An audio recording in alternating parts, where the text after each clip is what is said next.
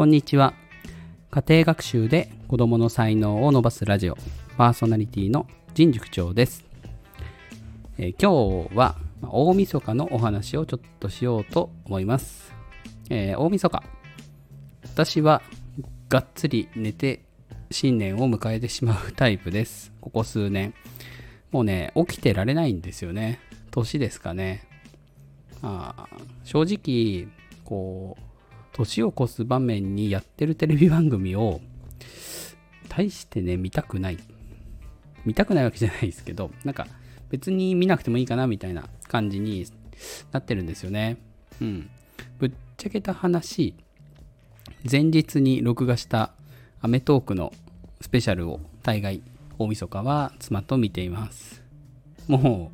う、ここ数年ずっとそうじゃないですかね。で、まあ、日付が変わる頃には、もうなんかいろいろやることを終わって寝てますみたいな。で、起きて、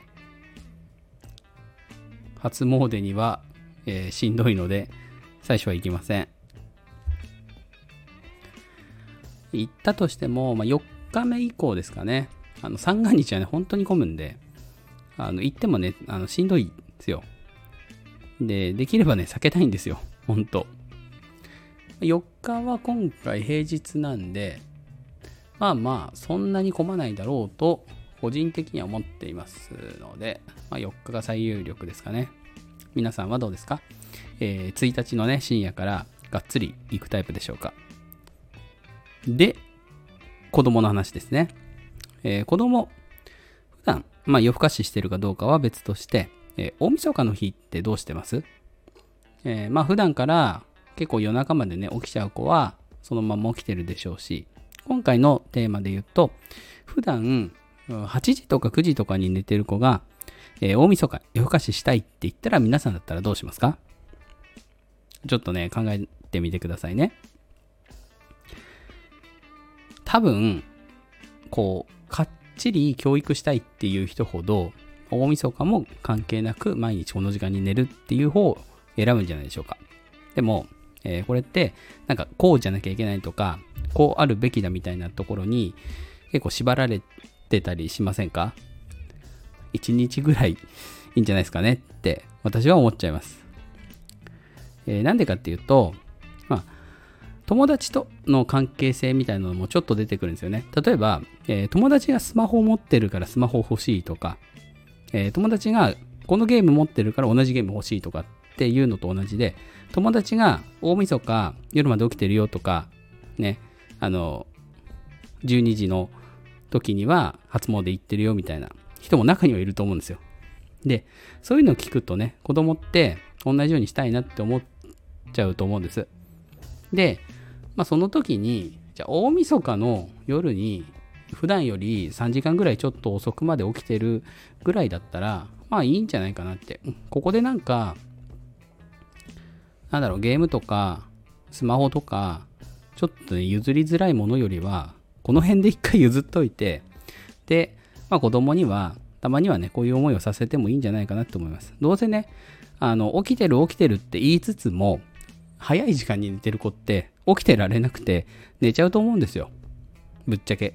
で、寝ちゃったら、もうその子の責任じゃないですか。でも、えー親がダメだよって言って無理やり部屋に連れてって電気消してって言うとちょっとなんか反発心生まれません？子供の中に。でしかも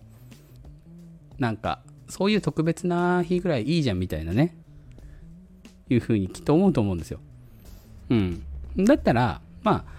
親としては、まあ、今日ぐらいいいよみたいな。こう懐の広さを見せてあげてで、まあ、結果的に耐えられなくて寝ちゃうみたいな。まあ、裏技としては、31日のこう昼間のうちにもう体動かすだけ動かしといて、もう遊べるだけ遊んどいて、で、子供も満足して、もうこれは起きてられないっていう状態まで体力削っちゃうみたいなね。で、そういう作戦を取った上で OK しちゃってもいいかなって思います。1日くらいなら私は大丈夫だと思います。私はですよ。うん。もしかすると、えー睡眠の専門の人とかね、だと、そんなの言い訳ないじゃんみたいなことになるかもしれないので、私個人としてはっていうお話です。うん、さて、えー、もう、あと、半日か。で、今年も終わりますが、えー、皆さんはこの1年どうでしたでしょうか、えー、私は、えー、スタンド FM はじめ、Twitter や Instagram、えあとは、やっぱりオンラインサロンにね、入ったっていうのも結構大きかった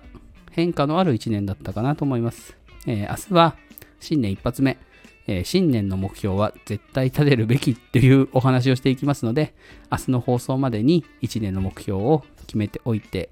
ください。えー、それでは、